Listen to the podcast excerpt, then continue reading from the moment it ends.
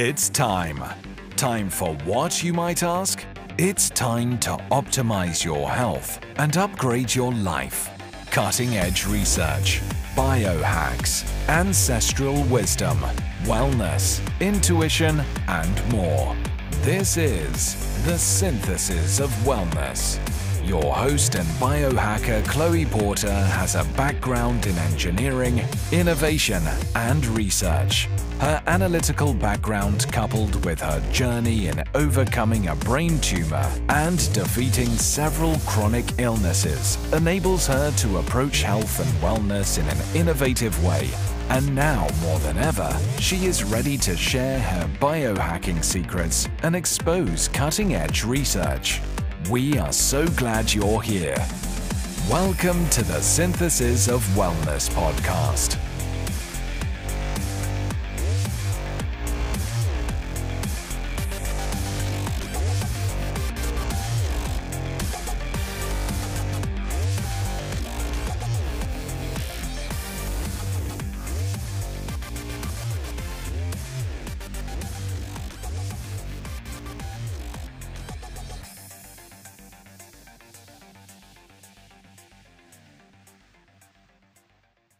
Welcome to another episode of the Synthesis of Wellness podcast. Today we are joined by Angela A. Stanton. Angela is a neuroeconomist who evaluates changes in behavior, chronic pain, and decision making as a result of hormonal variations in the brain. She lives in Southern California, and her current research is focused on migraine cause, prevention, and treatment without the use of medicines. She found the cause of migraines to be at the ionic level, associated with disruption of the electrolyte homeostasis resulting from genetic mutations of insulin and glucose transporters, as well as voltage gated sodium and calcium channel mutations. Such mutations cause major shifts in a migraine brain, unlike that of a non migraine brain. She is also the author of the book Fighting the Migraine Epidemic How to Treat and Prevent Migraines Without Medicines. An insider's view explains why we have migraines, how to prevent them, and how to stay migraine and medicine free for life. With that said, we are so honored to have her on the podcast today. So thank you so much for joining us. Thank you for inviting me. It's been an honor. Absolutely. So I love just starting out the podcast episodes by asking for you to just kind of delve into your story just a little bit more, your journey, and then what led you to focus on this migraine research. Sure. Um, as far as I recall, I started migraine when I was in my early teens, probably about 11. I don't know exactly when, but I started migraines very young.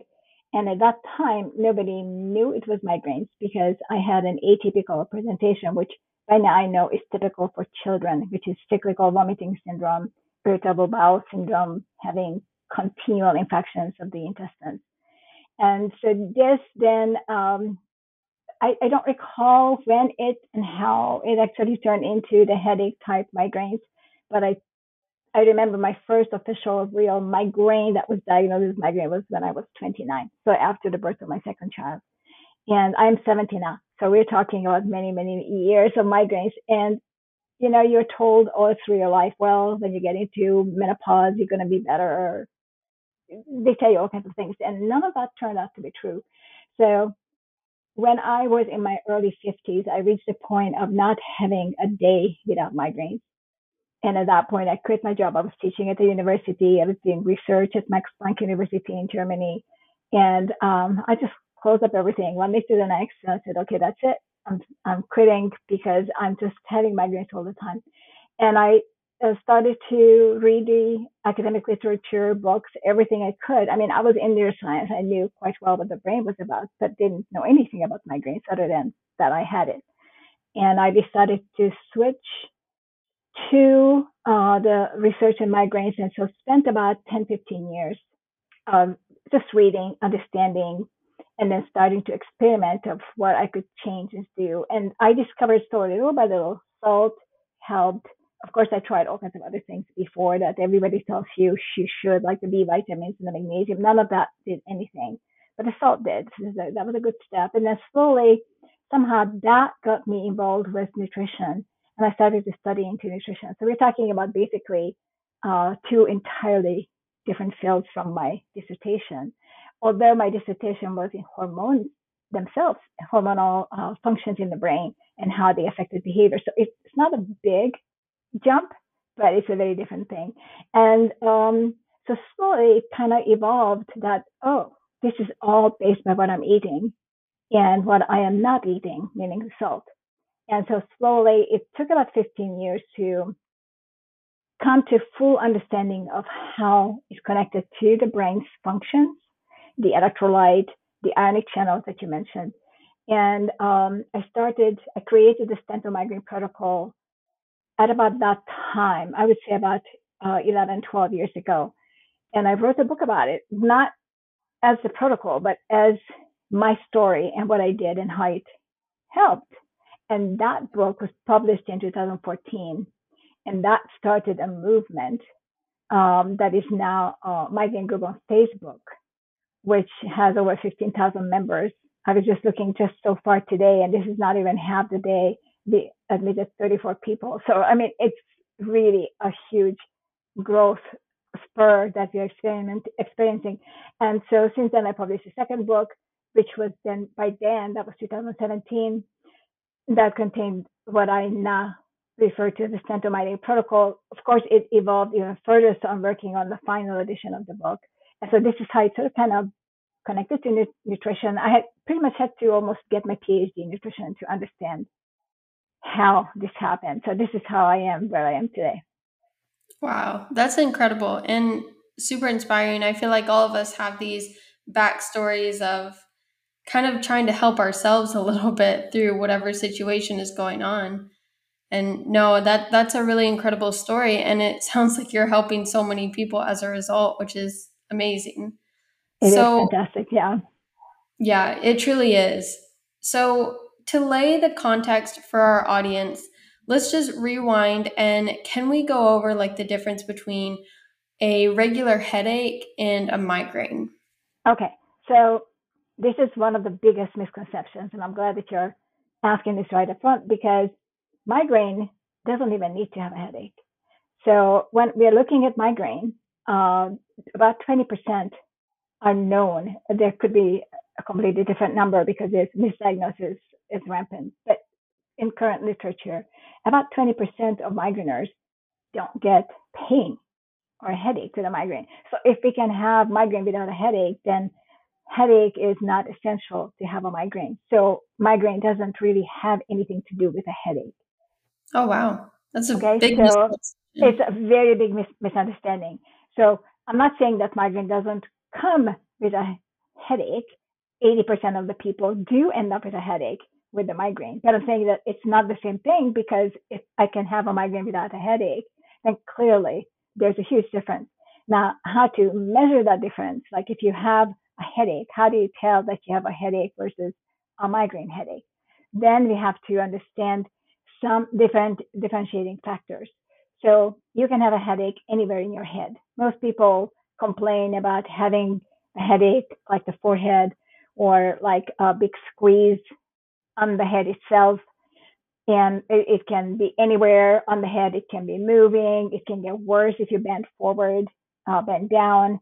Uh, it may be worse when you get up. So it's positional as well. But these all respond to some sort of a headache medication, some over the counter, like an Advil, Tylenol, anything else that you can think of. Migraine, though, because it is not a headache, though it may come with a headache symptom as well, it will not respond to an over the counter headache pill. And it's not going to be positional because it's not a headache. Like again, back to the point that it doesn't need to have a headache. So if it has a headache, it's just a symptom of many things. But the most important part to understand is that in migraine, migraine happens only on one side of the brain. So if you're looking at our head, we think that it's one giant brain, but actually it has a left side and a right side. It's two completely separate hemispheres, and they don't even properly communicate in every which way, and also don't replicate. Like um, my ability to speak is on the left side of my head, right above the ear, uh, and sort of kind of deeper, like about an inch and a half deep, uh, called the Broca Center. But there's no such on the right side of my brain. And so if I have a stroke on the left side of my brain, I can't speak. But if I have a stroke on my right side of the brain, it's not affected. My speech is not affected. And so because the brain is not symmetrical in the two hemispheres and migraine is only on one hemisphere, the pain associated with it will also be only on one hemisphere. So migraine pain is going to be always one-sided, which is referred to as unilateral. In addition, uh, because there's no pain sensation inside your brain, uh, the pain is felt outside of your brain in what's called the dura, which is uh, a layer that coats the brain to sort of kind of cushion it away from the skull so that if you move your head, you're not hitting your brain to the skull. And so all the brain, the blood vessels and all the sensory neurons are within this layer. And so the brain isn't really what you feel is not really your brain hurting. It's a signal coming out of your brain, reaching the pain signal to warn you that something is hurting. And so it's not the whole head. It's very specific to a particular region within the brain that is connected to that particular pain sensory neuron. So it's a very different kind of a pain from a general headache, which could be really anywhere. And because it is not associated with the blood vessels, and we can talk about that later as we explain migraine a little bit more in more detail, it's not vascular, so it's not going to be pulsing. And I know that everywhere you read, it's going to tell you that the migraine headache is a big pulsing headache, but actually that's not true. What happens is, is that once the person has had a headache for a number of hours and it's really bad, maybe that person starts feeling a really bad transfer of pain to other parts of the brain. But actually, that's just still not a pulsating headache. But the overall headache in the brain after so many hours and maybe days, it may end up feeling as if it were pulsing. And the last um, differentiating, which is defined by the International Headache Society, that a migraine, by definition, must be more than four hours long. So if you have a headache that is less than four hours, it was not a migraine. But if it is more than four hours, it is. And the typical migraine is between four to 72 hours. In my experience, most migraineurs have migraine from 24 hours to 72 hours. So it's a very long process. It's not just, and it's, it's slow intensity so that it slowly increases rather than suddenly like uh, there's cluster headaches, which come on like also called ice headaches the eye, which is like a huge thunder into your eye. There's thunderclap headaches, which are like instant headaches, so strong that you can even dirty your pants from them. So each headache type has its very particular little um, distinct ways of presenting, and so migraine is is very unique and different from all the other headaches. That's actually really fascinating that that's such a distinction there between headache and migraine. And even that kind of if it's less than four hours it's not a migraine kind of cut off there. Um, pretty pretty interesting stuff. So i do want to start transitioning into like the ketogenic diet and its relationship to migraines. And and maybe we can even start that conversation by just delving into what the ketogenic diet is and how it affects things like glucose and insulin. Sure.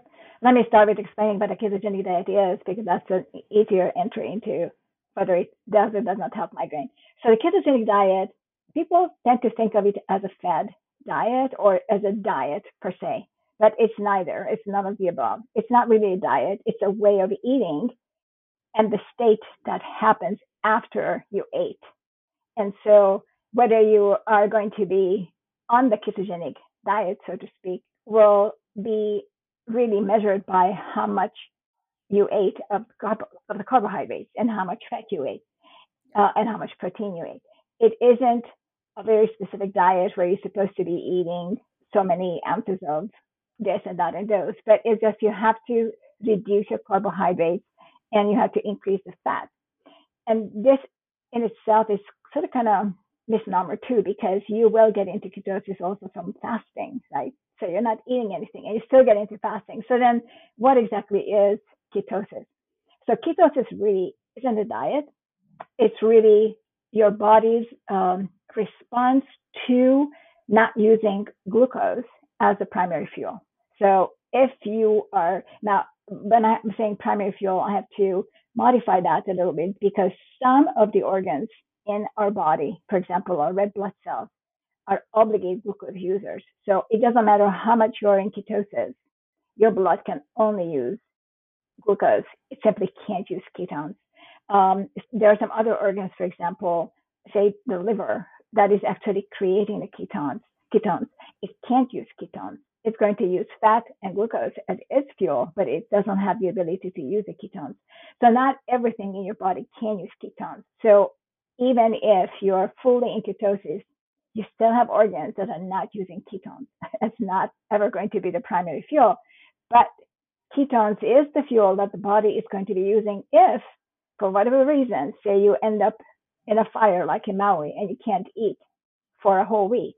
Yes, you're going to end up in ketosis, and that's a safety measure of your body of making your body use up your stored fat instead of depending on glucose because your stored fat can, and that's called triglycerides in, in another word, and that can be converted into free fatty acids to be used as well as glucose. The glycerol cap of the triglycerides is going to be converted by the liver into glucose or glycogen, I should say, and then it's going to convert into glucose. And so there will always be some glucose use in your body.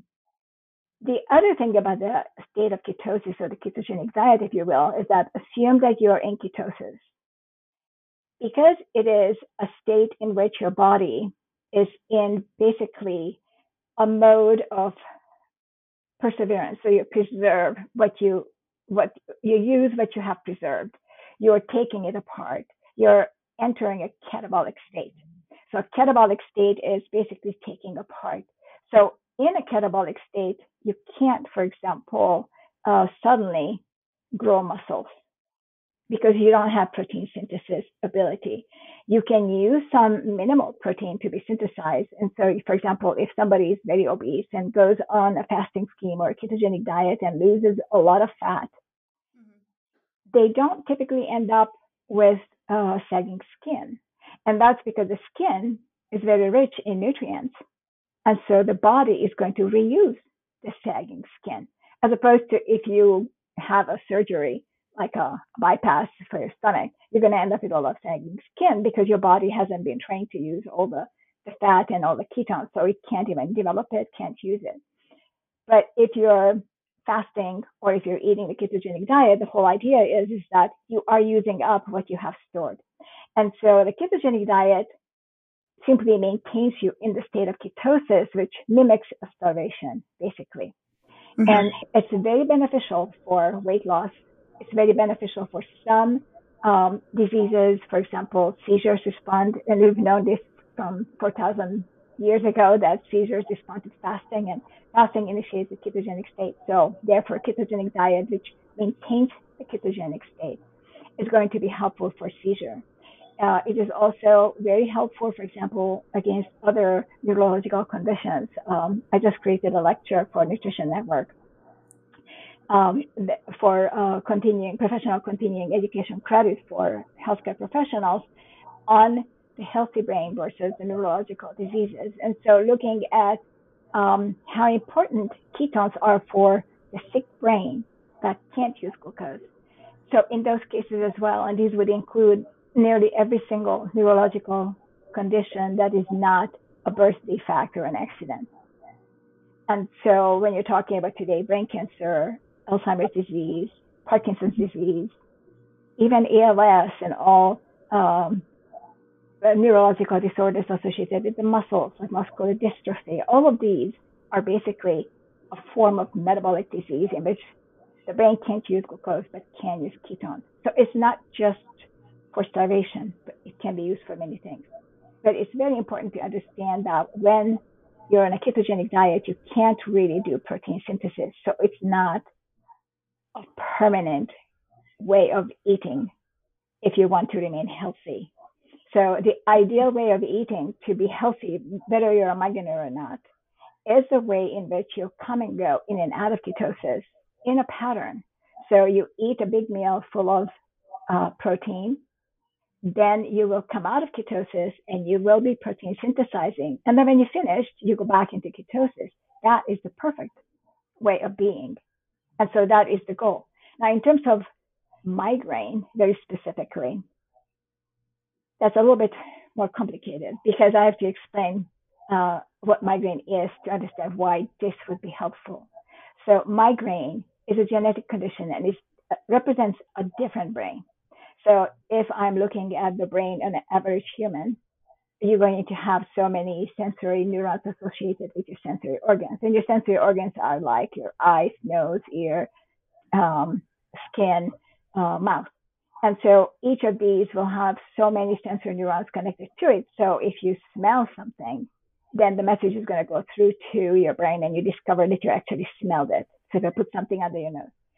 When it comes to migraineurs, their sensory neurons have more more connections than a typical typical non-migraine brain.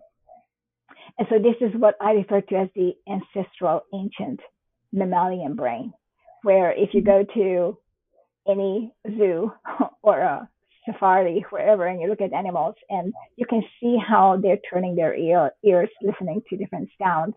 They're sniffing the air and they can smell a lion from three, four miles away. So they can run away faster. So that's the default mammalian sensory brain where it's hypersensory.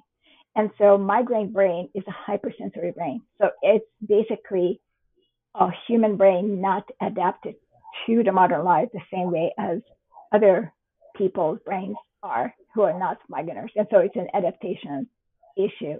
And so the migraine brain is genetically much easier to trigger by light or by sound or by smell or taste or touch. And That's so it's a different kind of a brain.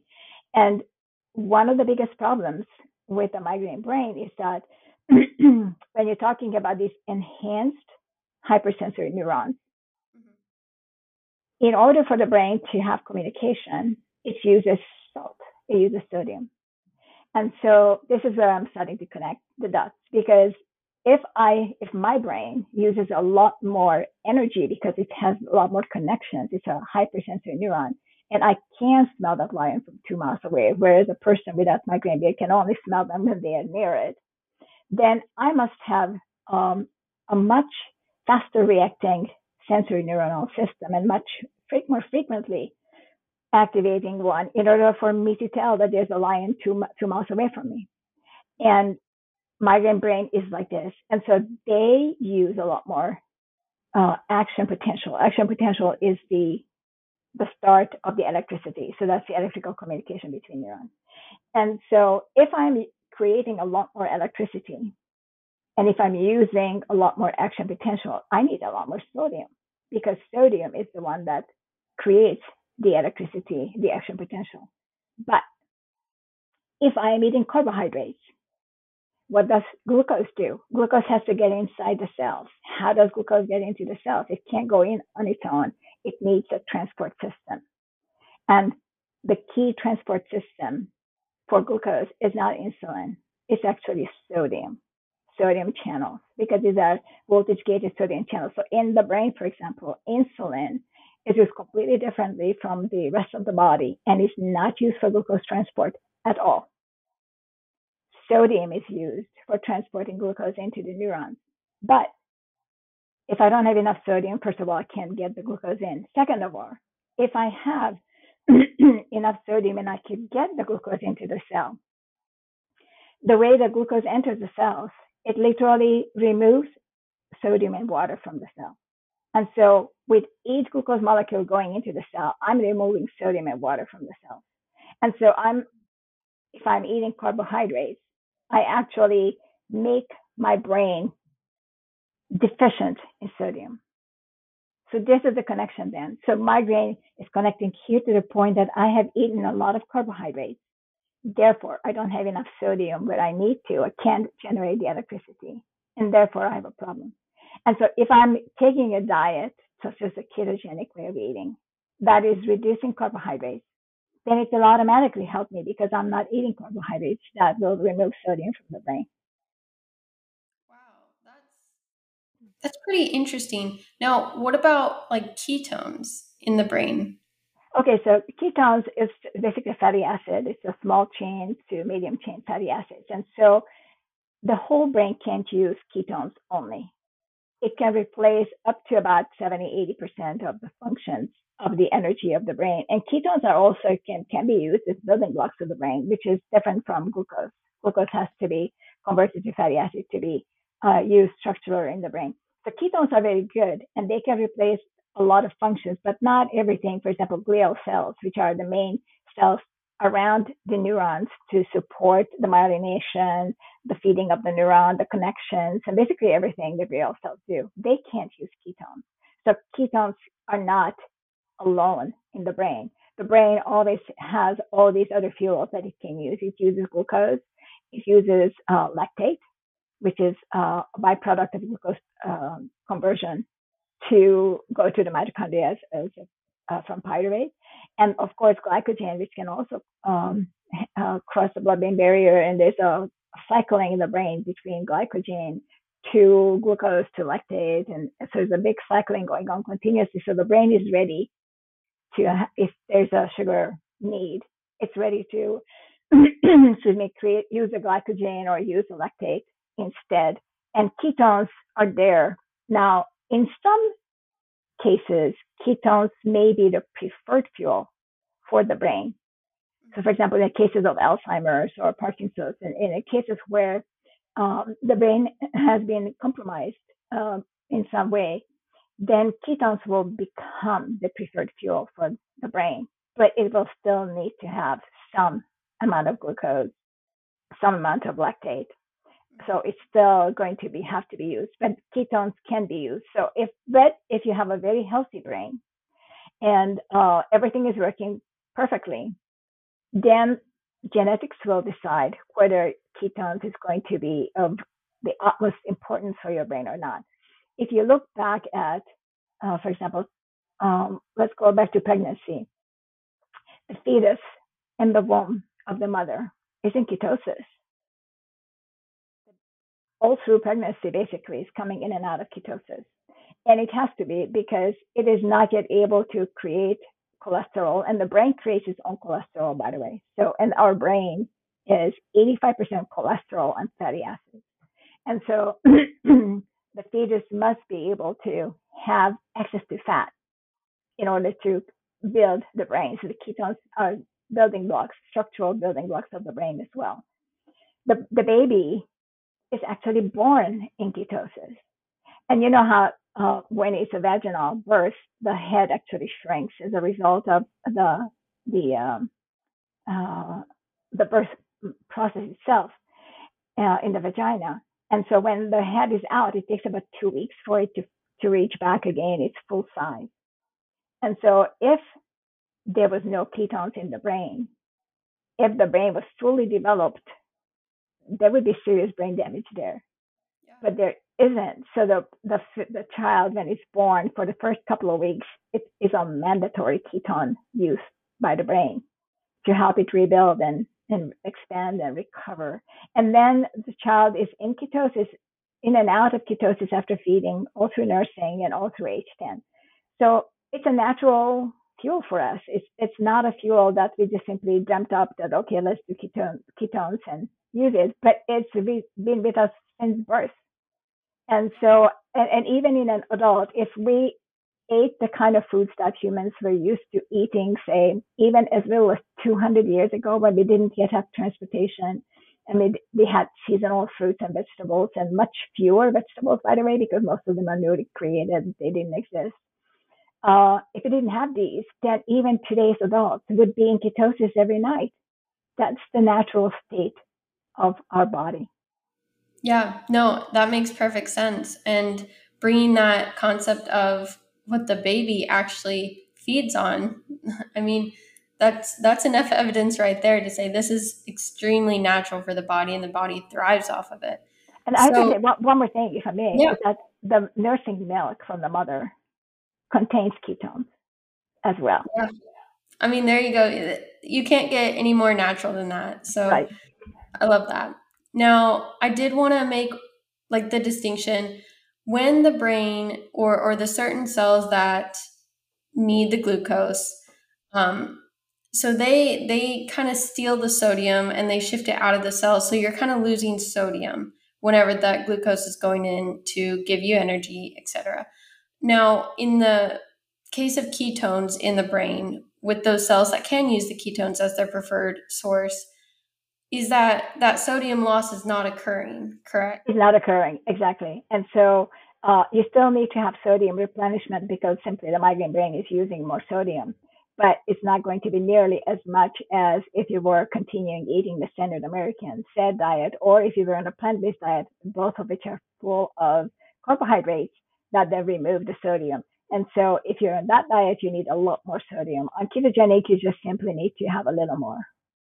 Gotcha, gotcha. And then my other um, kind of question on this was in that kind of keto flexing in and out where we're doing the more fat keto ketones all that stuff um, and then we're kind of flexing with more protein that protein is that kind of our glucose source because of the gluconeogenesis right exactly and so the way that one would work and it's a very good question so you can have three ways of going with protein you can have too little protein you can have exactly the right amount of protein, and I will explain what that is, or you can have too much protein.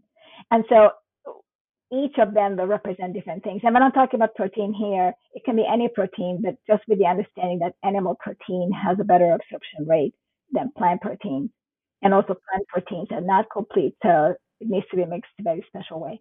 But so assuming that you know and you have the right kind of protein available to you, if you eat, um, okay, let me back up. So there are a couple of factors to understand here. So age and physical activity has a lot to do with how much protein you should be eating.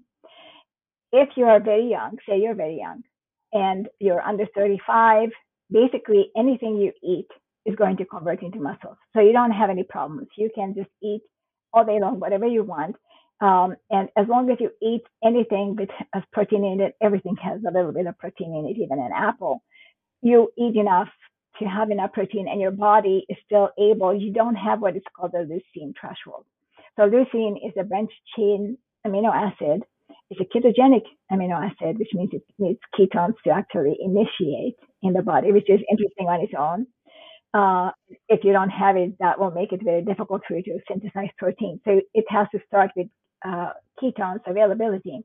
But so your leucine in one single meal, I refer to that as bolus amount, you would need to have minimum three grams of leucine in order for protein synthesis to start. But if you're just simply eating leucine, you can buy leucine powder in a sports store. If you're just eating leucine, nothing is going to happen because that is just a signaling molecule that there is enough nutrients start the protein synthesis, but the body is not stupid. And if there's not enough nutrients, it's not going to start anything. And so you need to have full nutrients, and that means full amino acids, fatty acids as well. So these two. But in the amino acid group, we have 20, 21 officially, but 20 is what we are using uh, as an everyday subject. Um, of the 20 uh, amino acids, I believe it's 18 that are primarily glucogenic, which means that if you aren't starting protein synthesis for whatever reason, mm-hmm. these are going to convert to glucose. Okay. Okay, so 80% or more of the amino acids in the protein that you ate, if you don't eat enough and you can't start protein synthesis because you don't have enough leucine to signal, or you just ate protein powder without enough fat, without enough, you know, valuable nutrients, you can't start protein synthesis, then whatever you ate is going to convert to just sugar in your blood. That's going to be by the liver converting into glucose. Okay. If you ate too much protein, and too much protein means that you have you met your protein synthesis requirements with the leucine and you started protein synthesis, but there is a maximum amount of protein you can synthesize before your body says, I need a break. And so this maximum is also age and activity dependent. And if you reached this maximum and you have a lot more protein left in your system than what this maximum could use for protein synthesis, then that leftover will also convert to glucose. And so you have to kind of sort of aim at the right amount of protein, and that's very difficult to estimate. I'm sure that there are some ways to estimate it. I uh, I use a blood glucose test, which is five hours long, and I can sort of kind of see. I think I can sort of kind of see when the person is starting protein synthesis and when the person is finished with protein synthesis because you can see the the insulin and glucose play changes. Insulin must be spiked for protein synthesis. So insulin is is a prime activity of insulin. It really isn't meant to take glucose out of the system and into the cells. That's something we have invented in the modern era. In in the older era where we were really just eating for sustenance just to survive. Ed's job was to get all the food that you ate and convert it into storage or to uh, muscles. And by muscles, I don't, don't, don't just mean skeletal muscles, but every single cell in your body is basically made of protein. Uh, look at your skin. Your skin uh, replaces every three to four months. Uh, the blood cells replace, they live for three to four months, but the platelets only for 10 days. Uh, stomach lining will replace any two to three days, and the the uh, entire gut system, like colon, and uh, intestines every two to four days. So you have a constant cellular replacement. I mean, your hair falls out after a while. Each hair has a life cycle and then it falls out and it has a break and then three months later it starts to grow again. So everything replaces. And so all of these, except for the hair, but all of these are made of protein. And so if you have uh, to replace a cell on your skin, it's going to have to create it via protein synthesis. Yeah. So you have to eat just the right amount of protein. So you mentioned a test kind of to see where the protein synthesis sort of ends and where the glucose starts generating basically. What what test is that and how does how does that work? Okay, so I don't know how uh, knowledgeable your excuse me your audience is about the Kraft test. I don't know if you're familiar with Joseph Kraft. He was a medical doctor. He just died recently.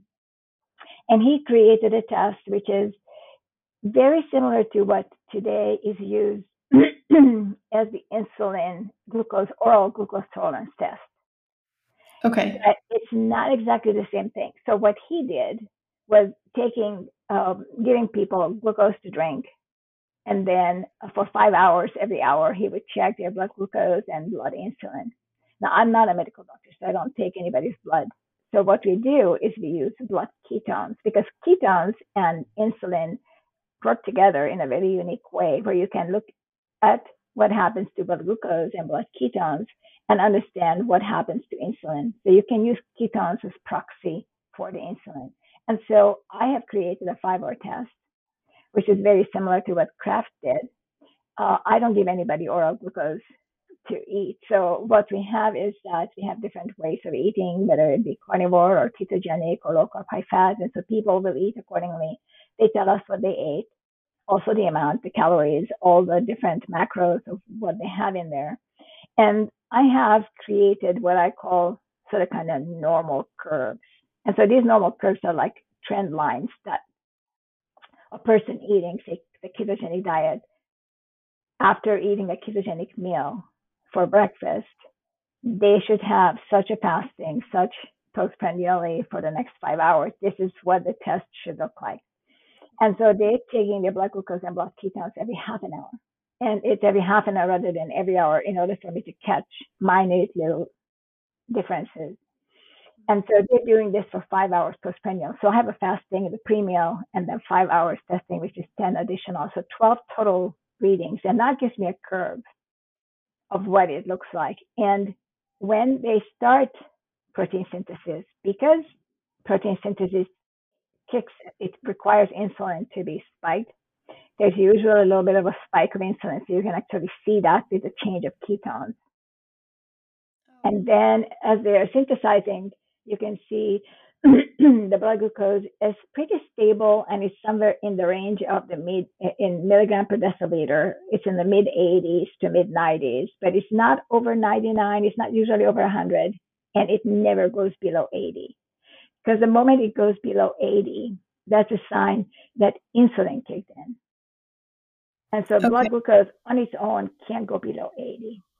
If it goes below 80, it's only from the insulin.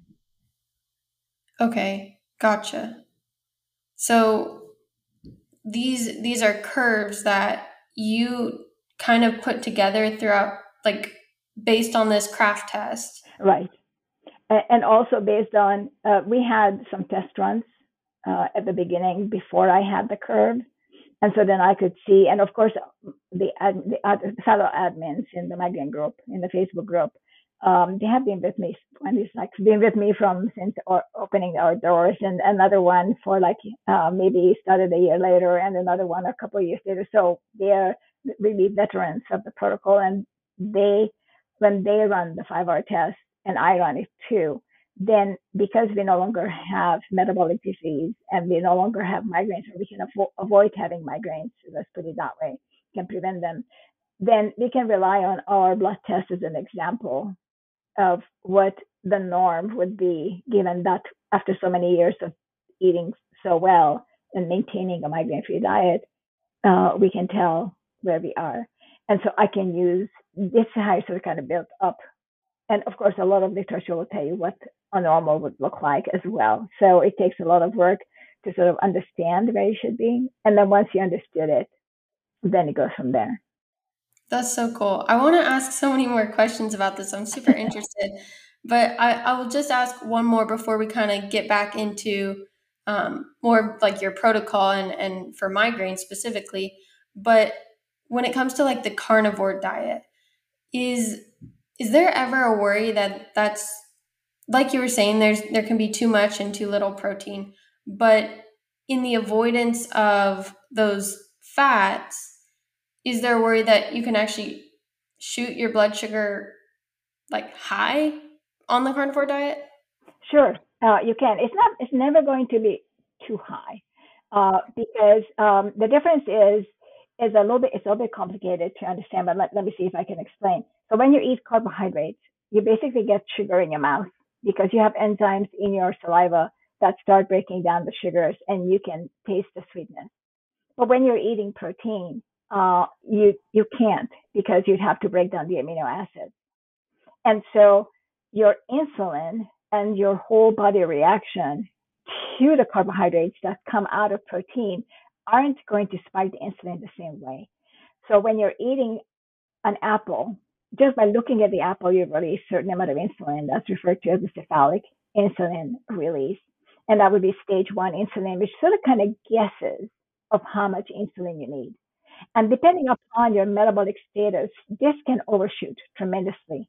And so that would be the cause, for example, of uh, postprandial reactive hyperglycemia, because you just released way too much insulin without, because your body was used to using that much insulin. So the more insulin insensitive you are, the more insulin you're going to be releasing. And that's going to then take your blood glucose lower after your meal. It's a really interesting conflict right there. Uh, if you're healthy, then you are going to be releasing much less insulin. If you're eating protein, you're not going to be releasing much insulin at all for your first couple of bites because they're not sugar laden. So your mouth doesn't detect any sugar or sweetness. You will release a little bit of insulin because you will also always release it. It's almost like a Pavlovian reflex. I mean, how often do you look at the lemon and your saliva sort of starts to flow, right? I mean, it's we can't change it. This is just the way that we are built because our digestive fluids are starting to to wake up when we know we're about to eat to sort of accelerate the digestion process. So when you eat meat, you're cutting out a large part of this insulin right up front. And basically, whatever insulin will be needed is going to be dictated by uh, the leucine amount. If the leucine signals, then insulin is going to release, but just enough to create a protein synthesis. If there is no protein synthesis because your insulin, uh, because your leucine was not enough and there was no signal, and more of it is going to be converted into glucose. It is going to be converted into glucose based on the speed of your body, which your body can, you know, watch and and and formulate. And so your insulin is going to be reduced uh, based on demand as more and more protein is going to be converted into glucose, not based on you seeing the food and biting into sugar and a guessing game. It's going to be custom tailored in amount to what you need to release. And so your insulin, even though for most people who are on the carnivore diet will have a higher level of insulin and they will also have a higher level of glucose in general, it is actually a healthy state. So the body sort of kind of migrates toward a healthy state. Now, this was very healthy if, if any uh, of your audience goes back to the early 1900s when the Inuits were discovered.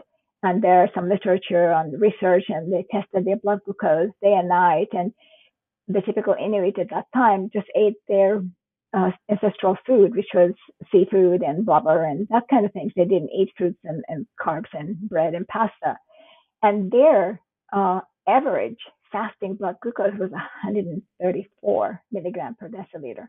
So it's way out of range from what we consider today normal. Yeah. But they never ate carbohydrates, so they never had insulin resistance. This was a natural body maintenance process because they also were in a very cold climate, and so they needed heat. And glucose is a thermal. Glucose burning glucose is thermal, and so it kept them warmer. And so it's not bad to have high glucose and high insulin. Context matters. True, true. No, I, I think that's actually a really important thing to note is that context does matter. And I mean, I could ask so many more questions about this. I, I'm always super interested in insulin and glucose and just all the different mechanisms. But let's go ahead and get back to your protocol. Like, so say somebody comes to you and maybe they're not on the ketogenic diet of if, if you want to call it that and and they're eating these carbs day in day out what's like step one for them? And then how does salt tie into this? What's the protocol look like? Okay very good question. So the first step and we have everybody coming into the group and they're not usually on any good diet. Uh, in fact a lot of people are coming in from vegetarian or vegan diet and the first step for them is to eat what they eat and do this five hour test that I told you about the blood glucose and blood uh, ketones test. Because what that shows right away is that what they eat is killing them because it shows huge spikes. We just had one uh, actually yesterday, huge spike uh, from eating basically. Uh, she's only 16, so she was very young, but she was eating uh, cereal and bread for breakfast. And her blood sugar spiked uh, to like, I think 140, 150. I forget now what the exact number was, but went there from like in the 70s, so doubled. And then she ended up with a sugar, an almost sugar crash, uh, uh, reactive hypoglycemia. And of course, she didn't eat protein, so there was no protein synthesis. So basically, and she was starving by the time the test was over. And so, and she was 16, so that's a very young and, and for, forgiving age. So imagine the same for a 40 year old or a 60 year old. So that's not going to be very good. And so uh, this is the first thing that we do. We ask everybody to do this test when they're still eating what they're eating, so we can see how what healthy, what kind of a response they have to the food they eat. And then um, if they had a sugar crash or a reactive hypoglycemia, even if it's not a sugar crash technically, but it's like a reactive hypoglycemia, I we ask them, I ask them to go on the carnivore diet because a carnivore diet has a stabilizing factor. And I ask them to switch one right away. It's like a cold turkey switch because if they move slowly, like reducing the carbohydrates, first of all, it's very difficult for most people because carbohydrates are very addictive. And also because then they touch on the ketogenic diet and they get into ketosis. And as we talked about ketosis for migraine, is a good thing. It's a good thing once the person is no longer on medications and the person can manage their migraines pretty well because medications can interact with the state of ketosis. So that's a very important part. Uh, it can cause lots of diseases. For example, Topamax, which is also known as topiramate, a very favorite do- uh, drug for uh, medical providers to prescribe for migraine. the fact that it doesn't really work too well and it causes a lot of brain issues, I'm not even mentioning, but just that it can, it, there's a warning on the label. Do not use it if you're on a ketogenic diet. Wow. Okay, it causes kidney stones. So um, you have to make sure that the person is not just jumping into or going through the ketogenic diet phase. You want to keep them out of ketosis, and the carnivore diet can keep a person out of ketosis. They will always make some ketones. That will always be there, but they're not going to be in ketosis. So that would be my first recommendation. The second one, of course, the ketogenic diet is therefore an advanced migraine concept when they no longer have medication and they no longer have any migraines either. Then they can switch to the ketogenic diet, they can do fasting, whatever they wish. But the second choice is what I call the protocol proper, which was the original protocol, which is basically low carb, high fat. But in this one, they have to eat carbohydrates. They have to eat minimum for, for women, minimum 50, and for men, minimum 60 net carb grams a day total to keep them out of ketosis. So then, then that's another problem. And so then based on this, I will vary how much protein and how much fat they're going to be eating and give them a range of macros to, to go by approximately. But so everybody will get a different kind. Basically, it's either going to be carnivore or it's going to be the protocol proper, which is low carb, high fat when they join the group. And once they're advanced and they have a beautiful five hour test that shows absolutely no problems whatsoever, and they no longer are on any medication. They can be on like thyroid or hormone. These are usually thyroid, everything usually gets dropped because they get cured on the diet. Um, but if they're on these drugs, they're fine, but just not neurological drugs and heart drugs. These two are not fine. And uh, then there in that group, they can practice uh, time restricted eating, intermittent fasting, whatever they want to do, any which way. But in the main group, they can't. It's a learning group. It's uh, the group where you want to sort of grow. Now, a lot of people I find um, simply don't want to change, and they're on a carnivore diet. They love it, and they've been on it for the past five, six, seven years, and they have no migraines, and they're living life, and they'll never change to anything else. Wow, that's pretty incredible. So, do you add any any electrolytes specifically? Like, how much? How much is that? Okay, so uh, instead of electrolyte mixes, which are very plentiful, sold everywhere. Um, I recommend everybody, first of all, there's a difference between whether you eat the salt or drink the salt. So I recommend the salt in the food, the sodium in the food to be matched with potassium one to one because in our body, the amount of potassium and sodium by weight is equal. But most of our sodium is in our blood, not in the cells, but in the blood. And so to get something into the blood, you want to drink it. And so I have everybody drink salt water if they like it, which is just your regular table salt. I'm not a fan of Himalayan or any of the fancy salts. Pure, you know, purified if you can ha- manage without any additives like kosher salt or pickling salt is usually without anything. Just add that to water if you tolerate it. If you don't tolerate it, like I don't, then um, I designed electrolyte capsules um, and it's sold by a company called Health by Principle. I don't, I'm not connected to the company in any way, but I designed their supplements very specifically for, to migraine. And that would be uh, one capsule, which is 300 milligrams sodium. That's about um, 750 milligrams salt. So about an eighth of a teaspoon salt per eight ounces of cup of water. And it's important that a migraine drinks uh, based on their weight and gender, the right amount of water each day. So that's very important. Okay. Yeah. And that makes perfect sense. So I know we're kind of running close on time now. So I want to link all of your resources in the show notes. But thank you so much for coming on today and just talking through all of this. I hope we can help some audience members out there. Well, thank you for inviting me. It was fun. And you asked some really good questions. Thank you.